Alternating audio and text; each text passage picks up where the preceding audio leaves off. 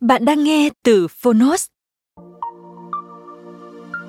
Để có trải nghiệm nghe tốt nhất, hãy trở thành hội viên Phonos. Bạn sẽ được tiếp cận kho thư viện hơn 1.000 sách nói có bản quyền. Ở podcast này, chúng tôi chia sẻ chương 1 của những tựa sách thuộc nhiều lĩnh vực khác nhau. Nếu bạn muốn mỗi ngày đều được cập nhật một quyển sách mới, tìm thấy tựa sách phù hợp cho bản thân, cũng như nguồn cảm hứng và kiến thức hữu ích cho cuộc sống, podcast Thư viện Sách Nói chính là dành cho bạn. Nếu yêu thích kênh podcast này, hãy tải ứng dụng Phonos để nghe trọn vẹn cuốn sách.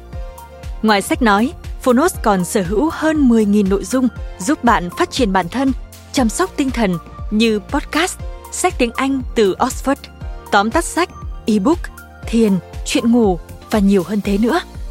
Thông tin chi tiết tại phần mô tả. Còn bây giờ, hãy cùng lắng nghe cuốn sách của hôm nay.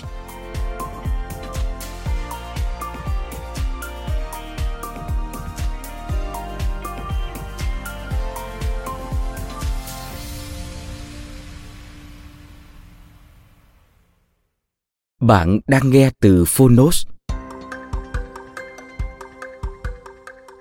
Năng đoạn kim cương áp dụng giáo lý của Đức Phật vào quản trị doanh nghiệp và đời sống. Tác giả Gashim Michael Roach Người dịch, Trần Tuấn Mẫn Độc quyền tại Phonos Phiên bản sách nói được chuyển thể từ sách in theo hợp tác bản quyền giữa Phonos với công ty cổ phần sách Thái Hà.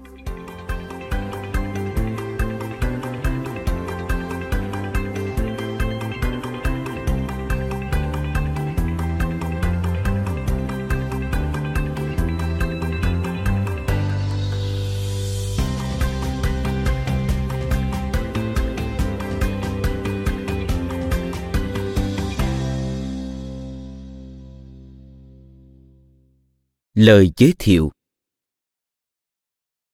Năm 2000, lần đầu tiên tôi được đọc cuốn Năng đoạn kim cương bản tiếng Anh tại Sydney, Australia. Tôi mê ngay cuốn này bởi đây thực sự là cuốn cẩm nang. Nói đúng hơn là bảo bối không chỉ cho tôi mà cho bất cứ nhà lãnh đạo hay doanh nhân nào. Tôi đọc không chỉ một lần. Tôi nghiền ngẫm và mang vào ứng dụng ngay tại tập đoàn FPT nơi mà tôi đang giữ chức vụ phó giám đốc trung tâm đề án và chuyển giao công nghệ. Ở đó tôi vừa làm lãnh đạo, vừa lo quản lý nhiều dự án không hề nhỏ. Kết quả trên mọi mong đợi của không chỉ riêng tôi. Vậy rồi tận 8 năm sau, tức khi Thái Hà Books thành lập được một năm, chúng tôi mới mua được bản quyền để xuất bản cuốn sách này bằng tiếng Việt. Tôi mừng vui muốn khóc. Nhất là bản dịch của giáo sư Trần Tuấn Mẫn không thể hay hơn kim cương trong suốt. Nếu sự trong suốt của pha lê đã làm nhiều người trong chúng ta mê mẩn, thì đó chưa là gì cả so với kim cương. Mỗi lãnh đạo cần có tâm sáng, trí sáng như kim cương. Kim cương trắng nhất, thứ đá trắng thứ nhì trên thế giới này là ruby, mà vẫn thua kim cương bốn lần. Xin nhắc lại, kim cương cứng hơn đá ruby gấp bốn lần. Lãnh đạo luôn nên học kim cương ở tính cứng, rắn quyết liệt. Kim cương quý nhất thế gian. Kim cương đắt nhất trái đất này. Mỗi lãnh đạo cần nhớ rằng mình, cơ quan mình, doanh nghiệp mình quý như kim cương, có giá như kim cương. Cũng cần nhớ như in rằng khách hàng, đối tác của mình là kim cương. Các nhà lãnh đạo và quản lý không thể quên rằng mỗi đồng nghiệp, mỗi nhân viên của mình chẳng khác gì viên kim cương quý giá là nhà lãnh đạo tốt không khó, nhưng muốn là nhà lãnh đạo xuất sắc, không thể thiếu trí tuệ kim cương. Mỗi nhà lãnh đạo, dù là cơ quan hành chính hay chính phủ, dù là chủ doanh nghiệp hay người điều hành, rất rất cần trí tuệ kim cương. Cuốn năng đoạn kim cương vô cùng hay và không thể thiếu đối với bất cứ nhà lãnh đạo nào, ngay cả các nhà lãnh đạo tương lai. Thậm chí nếu bạn chưa và sẽ không giữ bất cứ trọng trách nào cuốn sách nhất định giúp bạn có các bí quyết lãnh đạo chính mình và gia đình mình. Nếu đề nghị tôi list ra 10 cuốn sách hay nhất trong hàng ngàn, hàng vạn cuốn sách mà tôi đã đọc bằng nhiều thứ tiếng, thì Năng đoạn kim cương luôn là một trong số đó. Nếu ai chưa đọc cuốn sách này thì thật là thiệt thòi cho họ. Chúc mừng bạn. Thành tâm chúc mừng bạn đã may mắn có trong tay cuốn sách quý và rất đặc biệt này. Mong bạn sớm có thêm may mắn gia nhập cộng đồng những nhà lãnh đạo trên thế giới đã ứng dụng thành công những nguyên tắc của năng đoạn kim cương. Và rất mong bạn sẽ có cơ hội đến Mỹ hay một nước nào đó để dự, dù chỉ một lần, những cuộc gặp gỡ quý giá này. Cuối cùng, tôi muốn bạn gửi kết quả mà bạn ứng dụng những tinh túy và bảo bối từ năng đoạn kim cương cho chúng tôi. Chúng tôi sẽ đưa vào phần kết quả ứng dụng trong những lần tái bản sau. Việc lan rộng kết quả và phương pháp ứng dụng là rất cần thiết.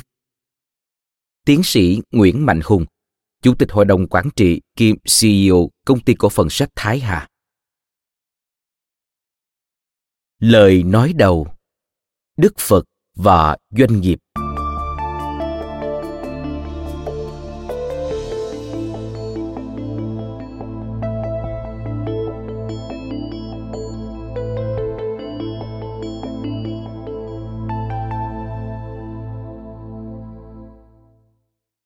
Suốt 17 năm từ năm 1981 đến năm 1998, tôi đã được hân hạnh làm việc với Ofer và Ayer Adri Allen, hai vị chủ sở hữu của tập đoàn kim cương quốc tế Andin, Andin International Diamond Corporation, và với ban nhân sự cốt cán để thành lập một trong những xí nghiệp kim cương và kim hoàng lớn nhất thế giới. Doanh nghiệp khởi đầu với số tiền vay 50.000 Mỹ Kim và chỉ với ba hay bốn nhân viên, kể cả tôi nữa. Vào lúc tôi rời bỏ để dành hết thì chờ cho học viện đào tạo mà tôi sáng lập ở New York, doanh số bán của chúng tôi đã lên đến hơn 100 triệu đô la Mỹ mỗi năm, với hơn 500 nhân viên tại các văn phòng ở khắp thế giới. Suốt thời gian tôi làm doanh nghiệp kim cương, tôi đã sống một cuộc sống đôi. 7 năm trước khi bước vào ngành kinh doanh, tôi đã tốt nghiệp Đại học Princeton với hạng danh dự và trước đó tôi đã vinh hạnh nhận được huy chương học tập do Tổng thống Hoa Kỳ tặng và phần thưởng học bổng McConnell của Học viện Quốc tế vụ Woodrow Wilson của Princeton. Một tài trợ của học viện này đã cho phép tôi sang châu Á để học với các lạc ma Tây Tạng tại trụ sở của Đức Đạt Lai Lạc Ma. Việc học hành của tôi về trí tuệ cổ xưa của Tây Tạng đã khởi đầu như thế và kết thúc vào năm 1995 khi tôi trở thành người Mỹ đầu tiên hoàn tất 20 năm học tập kiên trì và hoàn tất các kỳ sát hạch cần thiết để nhận được văn bằng Gashi hay tiến sĩ Phật học. Tôi đã sống trong nhiều tu viện Phật giáo, cả ở Hoa Kỳ lẫn châu Á, từ khi tôi tốt nghiệp Princeton và vào năm 1983 đã phát nguyện của người tu sĩ Phật giáo. Khi tôi đã đạt được một căn bản vững chắc trong việc đào tạo tăng sĩ, vị thầy chính của tôi, Ken Rinpoche, hay Quý Hòa Thượng, khuyến khích tôi vào lĩnh vực kinh doanh. Ngài bảo tôi rằng, dù tu viện là một nơi lý tưởng để học những tư tưởng lớn của trí tuệ Phật giáo, một văn phòng nhộn nhịp của Mỹ cũng có thể cung cấp một phòng thí nghiệm hoàn hảo để thực sự trắc nghiệm những lý tưởng này trong đời sống thực tế. Mới đầu tôi không chấp thuận lời khuyên ấy, ngại phải rời bỏ sự yên tĩnh của tu viện nhỏ của chúng tôi. Và hình ảnh các doanh nghiệp Mỹ hỗn loạn vẫn ám ảnh tâm trí tôi. Tham lam, tàn nhẫn, phóng dật. Nhưng một hôm, sau khi nghe được một buổi nói chuyện đầy cảm hứng của thầy tôi trước một số sinh viên, tôi nói với ngài rằng tôi thuận theo lời ngài dạy. Tôi sẽ tìm kiếm một công việc trong kinh doanh.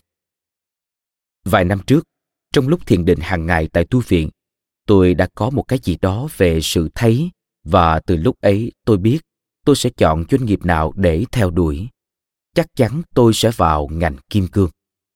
Tôi chẳng có kiến thức nào về các thứ đá quý này, và quả tình chẳng có dính dáng gì đến ngành kim hoàng. Chẳng có ai trong gia đình tôi từng được làm trong ngành kinh doanh này. Cho nên, giống như anh chàng candid ngây ngô, tôi bắt đầu tham quan một cửa hàng kim cương, hỏi xem có ai chịu nhận tôi làm người tập sự không. Cố gắng vào việc kinh doanh kim cương theo cách này cũng gần như toan tính gia nhập tổ chức mafia. Việc mua bán kim cương thô thuộc một hội nhóm rất kín đáo và riêng biệt, thường chỉ giới hạn trong thành viên gia đình. Vào thời ấy, những người Bỉ kiểm soát các kim cương cỡ lớn, những viên một carat hay hơn nữa. Những người Israel cắt hầu hết những viên đá nhỏ và những người Do Thái Hasid ở quận Diamond của New York, đường 47, nắm giữ phần lớn việc mua bán sỉ trong nội địa Mỹ. Cần nhớ rằng, toàn bộ số lượng kim cương của những cơ sở lớn nhất cũng chỉ có thể được chứa đựng trong một ít thùng chứa nhỏ, y như những hộp đựng giày thông thường. Và không có cách gì để phát hiện một vụ trộm kim cương trị giá hàng triệu đô la. Bạn chỉ cần bỏ vào túi một hay hai nắm kim cương rồi bước ra cửa. Không có thứ gì như mấy giò kim loại có thể phát hiện ra các viên đá được. Cho nên hầu hết các xí nghiệp chỉ thuê con cháu hay anh em họ, chứ không bao giờ thuê một anh chàng Ireland cù bơ cù bất ưa chơi với kim cương. Tôi nhớ rằng tôi đã ghé chừng 15 cửa hàng để xin một chỗ quen, rồi đều bị đuổi ra tức khắc. Một ông cụ sửa đồng hồ trong một thị trấn gần đó khuyên tôi nên theo một số khóa học về phân loại kim cương tại Học viện Đá Quý Mỹ tại New York. Tôi sẽ có nhiều cơ may hơn để có việc làm nếu tôi có được một văn bằng và nếu tôi gặp được ai đó trong lớp học có thể giúp đỡ tôi. Chính tại học viện này, tôi gặp ông Offer Edright Allen. Ông cũng đang học một lớp về phân loại kim cương cao cấp, được gọi là đá được xác nhận hay được cấp chứng chỉ. Việc phân biệt một viên kim cương chứng chỉ vô cùng giá trị với một viên đá giả mạo hay đã được xử lý bao gồm trong khả năng phát hiện ra được những lỗ li ti hay những khuyết điểm khác, kích cỡ mũi kim. Trong khi hàng chục hạt bụi bám trên mặt kim cương hoặc trên chính kính hiển vi, cứ nhiễu quanh và gây lẫn lộn lung tung. Cho nên cả hai chúng tôi đều ở đấy để học làm sao cho khỏi bị rạch túi. Tôi bị ấn tượng ngay bởi những câu offer hỏi thầy giáo, bởi cách ông xem xét và chất vấn từng khái niệm được trình bày. Tôi quyết định thử nhờ ông giúp tôi tìm một việc làm hoặc chính ông mướn tôi làm việc và do đó mà làm quen với công việc vài tuần sau vào ngày tôi hoàn tất các bài sát hạch cuối khóa về phân loại kim cương tại các phòng thí nghiệm của GIA ở New York, tôi bịa ra lý do để vào văn phòng của ông và xin ông một chỗ làm. May mắn làm sao đúng vào lúc ông ta đang mở một văn phòng chi nhánh tại Mỹ, trong khi ông ta đã lập được một xí nghiệp nhỏ ở Israel, quê hương của ông. Cho nên tôi bảo rằng tôi muốn làm việc ở văn phòng ông và xin ông dạy tôi về kinh doanh kim cương. Tôi sẽ làm bất cứ thứ gì ông cần. Hãy cho tôi thử thách. Tôi sẽ dọn dẹp văn phòng, lau cửa sổ, làm bất cứ điều gì ông sai bảo. Và ông ta đáp. Tôi không có tiền để mướn anh. Nhưng hãy yên tâm, tôi sẽ nói với người chủ của văn phòng này. Tên ông ta là Alex Rosenthal. Và chúng tôi sẽ tính xem ông ta và tôi có thể chia nhau trả lương cho anh được không. Rồi thì anh sẽ lo các việc lặt vặt cho cả hai chúng tôi. Thế là tôi khởi sự với tư cách một anh giúp việc thù lao 7 đô la một giờ. Một người tốt nghiệp Princeton lê đôi chân suốt những mùa hè ẩm thấp và những cơn bão tuyết mùa đông của New York, lên tới quận Drummond, mang các túi vải bạc đựng đầy vàng và kim cương, chờ được đúc và chế tạo thành nhẫn vòng. Offer, vợ ông là Ayer, và một người thợ kim hoàng ít nói năng và rất giỏi nghề người Yemen, tên là Alex Gall, sẽ ngồi quanh cái phòng việc lẻ được thuê, cùng với tôi phân loại kim cương theo từng hạng, phát họa những mẫu mới và đi chào hàng. Tiền lương ít ỏi, lại thường được trả chậm trong khi offer có vay mượn thêm ở các bạn bè của ông ở London. Nhưng ít lâu sau tôi cũng đủ sắm cho mình một bộ y phục của các nhà doanh nghiệp mà tôi vẫn mặc mỗi ngày trong suốt nhiều tháng. Chúng tôi thường làm việc đến quá nửa đêm và tôi phải đi bộ suốt một quãng dài về căn phòng nhỏ của tôi tại một tu viện nhỏ trong cộng đồng Phật giáo châu Á ở Howell, New Jersey. Ngủ được vài giờ, tôi lại phải thức dậy và đáp xe buýt đi Manhattan. Sau khi việc kinh doanh của chúng tôi có khá hơn một chút, chúng tôi dời lên phố gần khu Kim Hoàng Khương và đánh bạo thuê một người thợ kim hoàng. Người này ngồi một mình trong một gian phòng lớn là xưởng của chúng tôi, chế tạo các phòng những kim cương đầu tiên của chúng tôi. Chẳng bao lâu, tôi được tin cậy đủ để thực hiện mong ước của mình, để ngồi xuống với một gói kim cương lẻ và bắt đầu phân chúng thành từng hạng. Offer và Ayer hỏi xem tôi có chịu đảm trách một chi nhánh mua kim cương vừa mới được thành lập hay không, mà lúc ấy gồm tôi và một người khác nữa. Tôi phấn khích vì cơ hội này và bắt đầu dấn thân vào dự án. Một quy định mà vị lạc ma Tây Tạng của tôi nêu ra cho tôi về việc đi làm trong một cơ sở doanh nghiệp bình thường là tôi giữ kín rằng tôi là một tu sĩ Phật giáo. Tôi phải để tóc dài như bình thường, thay vì phải cạo nhẵn và mặc y phục bình thường. Bất cứ nguyên tắc Phật giáo nào mà tôi sử dụng trong công việc cũng phải được áp dụng một cách thầm lặng, không rêu rao kèn trống. Bên trong, tôi phải là một bậc hiền nhân Phật giáo và bên ngoài tôi phải là một doanh nhân Mỹ bình thường. Và thế là tôi bắt đầu nỗ lực trong coi đơn vị này bằng những nguyên tắc Phật giáo mà không ai biết điều này. Lúc bắt đầu công việc, tôi đã thiết lập một thỏa thuận với ông bà Ashley Allen. Tôi chịu trách nhiệm về điều hành mọi mặt của đơn vị kim cương và về việc tạo ra lợi nhuận lành mạnh về đá quý. Đổi lại, tôi có toàn quyền về việc thâu nhận và sa thải nhân viên, trả phụ trội hay tăng lương về số giờ mà người của tôi đã làm việc và người nào đảm nhận trách nhiệm nào. Tôi chỉ phải giao sản phẩm đúng thời hạn và có lợi nhuận khá. Cuốn sách này là câu chuyện về tôi đã xây dựng đơn vị kim cương tại Undine International như thế nào khi sử dụng những nguyên tắc được thu thập từ trí tuệ xưa cổ của Phật giáo, từ cái không có gì thành một hoạt động khắp thế giới sinh nhiều triệu đô la mỗi năm. Tôi không làm như thế một mình, cũng không phải các quan điểm của tôi là những quan điểm độc nhất mà chúng tôi theo. Nhưng tôi có thể nói rằng, phần lớn những quyết định và chính sách trong đơn vị của chúng tôi trong suốt thời gian tôi giữ chức phó chủ tịch đều được chịu tác động bởi những nguyên tắc mà bạn sẽ tìm thấy trong cuốn sách này. Nói tóm lại, những nguyên tắc này là gì? Chúng ta có thể chia chúng làm ba. Nguyên tắc thứ nhất là việc kinh doanh phải thành công, tức là nó phải tạo ra tiền. Tại Mỹ và tại các nước phương Tây thì thành đạt là làm ra tiền. Theo một cách nào đó thì đây là một sai lầm đối với những ai đang nỗ lực có một cuộc sống tâm linh. Trong Phật giáo, tiền bạc tự nó không phải là xấu. Thực ra, một người có nhiều tiền bạc có thể làm được nhiều việc thiện trên đời này hơn là không có nó. Vấn đề chính là chúng ta làm ra tiền bằng cách nào, chúng ta có hiểu được tiền phát sinh từ đâu không và làm sao để tiền tiếp tục đến và chúng ta có giữ được một thái độ lành mạnh về tiền hay không vậy toàn bộ vấn đề làm ra tiền một cách trong sạch và lương thiện hiểu rõ tiền từ đâu ra để nó đừng dừng lại và giữ một quan điểm lành mạnh đối với nó trong khi ta có nó.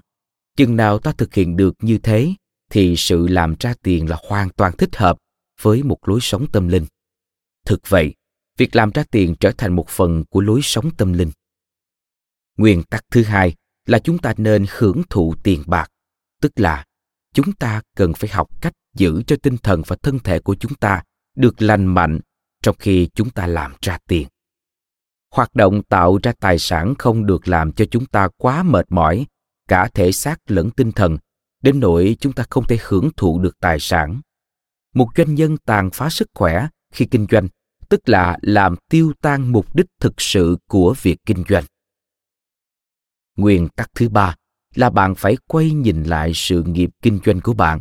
Cuối cùng và thành thật mà nói rằng, bao năm làm kinh doanh của bạn, đã có một ý nghĩa nào đó? Mục đích tối hậu của mọi sự kinh doanh mà chúng ta dấn thân vào, và thực ra là mục đích của đời chúng ta. Mục đích của những ai từng làm kinh doanh là khi chúng ta nhìn lại tất cả những gì chúng ta đã đạt được. Chúng ta cần phải thấy rằng chúng ta đã điều hành bản thân và điều hành doanh nghiệp theo một cách có ý nghĩa lâu dài, để lại dấu ấn tốt trong đời. Tóm lại, mục đích của kinh doanh hay của trí tuệ cổ tây tạng và thực ra là của mọi nỗ lực của con người, chính là làm cho chính chúng ta được phong phú, đạt được sự thịnh vượng cả bên ngoài lẫn bên trong. Chúng ta chỉ có thể hưởng thụ sự thịnh vượng này nếu như chúng ta giữ được sức khỏe thể chất và tinh thần tốt. Trong suốt cuộc đời của mình, chúng ta phải tìm cách để làm cho sự thịnh vượng này có ý nghĩa theo một cách hiểu rộng hơn. Đây là bài học về những gì mà chúng tôi đã thực hiện ở đơn vị kim cương của tập đoàn Andin International. Và đây là một bài học mà bất cứ ai thuộc bất cứ tầng lớp nào hay tín ngưỡng nào cũng có thể học và áp dụng được. Mục tiêu một, làm ra tiền.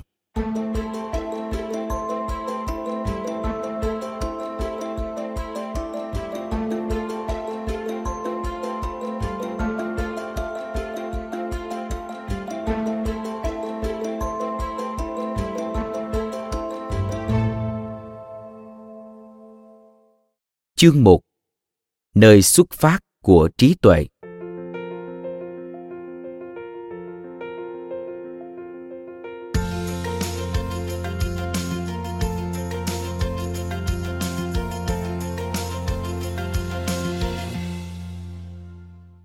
Trong cổ ngữ Ấn Độ, năng đoạn kim cương được gọi là Arya Vaja Chedaka Nama Pratnya Paramita Mahayana Sutra. Theo tạng ngữ, nó được gọi là Bakpa Serap Ki Prontu Chinba Doche Chupa Setawa Tekpa Tembodo. Theo Anh ngữ, nó được gọi là The Diamond Cutter a high ancient book from the way of compassion, a book which teaches perfect wisdom. Nghĩa là năng đoạn kim cương, một quyển sách cổ cao quý từ con đường từ bi, một cuốn sách dạy về trí tuệ toàn hảo. Nói thêm, Ngài huyền trang dịch là năng đoạn kim cương bát nhã ba la mật đa kinh. Năng đoạn nghĩa là có thể chặt. Chedika nghĩa là cắt, chặt, đập vỡ. Tác giả dịch là The Diamond Cutter, nghĩa là người hay dụng cụ dùng để chặt kim cương. Trở lại nội dung chính. Điều gì khiến quyển sách này khác với bất cứ quyển sách nói về doanh nghiệp nào mà bạn đã từng đọc hoặc nghe? Đó là nguồn gốc của những gì mà chúng tôi phải nói ở đây. Một quyển sách cổ của trí tuệ Phật giáo được gọi là Năng đoạn kim cương. Ẩn dấu trong Năng đoạn kim cương là trí tuệ cổ mà chúng tôi áp dụng để giúp tạo Ending International thành một công ty có doanh thu hơn 100 triệu đô la mỗi năm. Chúng ta cũng nên biết đôi chút về cuốn sách quan trọng này ngay từ khởi thủy để thấy được vai trò của nó trong suốt chiều dài lịch sử của Đông Bán Cầu. Năng đoạn kim cương là cuốn sách có niên đại xưa nhất thế giới, được in ấn chứ không phải được viết ra bằng tay. Viện Bảo tàng London hiện chữ một bản đề năm 868, sớm hơn bản in cuốn Kinh Thánh Gutenberg 600 năm. Năng đoạn kim cương là bản ghi chép một giáo lý do Đức Phật dạy cách đây hơn 2.500 năm. Khởi đầu nó được truyền giảng bằng miệng và rồi khi ra đời chữ viết, nó được ghi trên những ngọn lá bối dài. Trên thân lá bối bền dai, người ta dùng kim để vạch chữ vào rồi dùng bụi than chà lên các chỗ kim vạch ấy.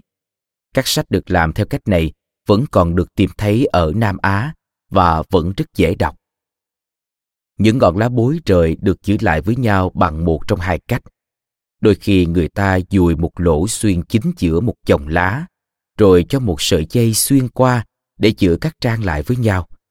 Cách hai dùng vải bọc lại. Năng đoạn kim cương nguyên gốc cho Đức Phật giảng dạy thì bằng Sanskrit, Phạn ngữ, là ngôn ngữ cổ của Ấn Độ ra đời cách đây chừng 4.000 năm. Khi quyển kinh này đến Tây Tạng, cách đây khoảng 1.000 năm, nó được dịch ra tạng ngữ. Qua nhiều thế kỷ, kinh này được khắc vào những phiến gỗ, mộc bản và được in lên băng giấy dài làm bằng tay bằng cách phủ mực lên phiến gỗ rồi ấn giấy vào đó bằng một con lăn. Những băng giấy dài này được cất giữ trong vải bóng màu vàng nghệ hay màu nâu sậm, trông giống như hồi kinh được lưu trữ bằng lá bối. Năng đoạn kim cương cũng được phổ biến rộng rãi tới các nước lớn của châu Á, gồm Trung Quốc, Nhật Bản, Triều Tiên và Mông Cổ. Suốt 25 thế kỷ qua, nó đã được in lại không biết bao nhiêu lần bằng các ngôn ngữ của nước này và trí tuệ của nó được truyền thừa theo một dòng mạch vững bền từ miệng của các vị thầy đến các học trò của thế hệ kế tiếp.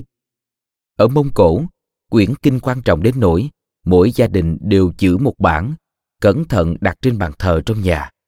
Một hay hai lần mỗi năm, người ta mời các nhà sư ở địa phương đến nhà và đọc lớn bản kinh cho cả gia đình nghe để được ban phát trí tuệ của kinh. Thật không dễ gì đạt được trí tuệ trong giáo lý gốc của năng đoạn kim cương, cũng như rất nhiều giáo lý của Đức Phật, ẩn chứa dưới ngôn ngữ rất bí ẩn mà chỉ có một vị thầy đang sống dùng những sớ giải lớn lao đã được viết qua nhiều thế kỷ mới có thể phát hiện ra được. Bằng tạng ngữ, chúng tôi có ba trong những bộ sớ giải cổ ấy, có niên đại từ thế kỷ thứ tư đến thế kỷ thứ chín. Quan trọng hơn, chúng tôi vừa xác định được một số luận khác về quyển kinh, một bản sớ luận mới và dễ hiểu hơn nhiều. Trong 12 năm qua, tôi cùng một nhóm đồng sự đã tham gia dự án nhập liệu cổ học châu Á, Asian Classics Input Project, nhằm bảo tồn sách cổ của trí tuệ Tây Tạng. Trải qua hàng ngàn năm, các sách này đã được giữ trong các tu viện và thư viện lớn của Tây Tạng, được bức tường thiên nhiên vĩ đại là dãy núi Himalaya bảo vệ khỏi chiến tranh và quân xâm lược. Điều này đã bị thay đổi trong hoàn cảnh mới. Chúng tôi đã cố gắng sưu tập các sách Tây Tạng cổ và lưu trữ những cuốn sách quý hiếm này vào các đĩa vi tính. Thế rồi chúng được ghi lại trên CD-ROM hay trên web và phát miễn phí cho hàng ngàn học giả trên khắp thế giới. Cho đến nay, chúng tôi đã giữ lại được 150.000 trang của thủ bản một bản theo cách này. Chúng tôi còn đi đến các nơi xa xôi của thế giới để tìm ra những quyển sách. Đây là sự việc chưa từng xảy ra bên ngoài Tây Tạng. Sâu tận trong một tập đầy bụi bặm cùng những thủ bản tại Saint Petersburg, nước Nga, chúng tôi may mắn tìm được một bản sớ giải tuyệt vời về năng đoạn kim cương được các nhà thám hiểm đầu tiên tới Tây Tạng và mang về Nga. Bản sớ luật này tên là Ánh mặt trời trên con đường đi đến giải thoát. Sunlight on the Path to Freedom của một vị lạc ma Tây Tạng tên là Johnny Rakpa Setrup, sinh năm 1675, mất năm 1784.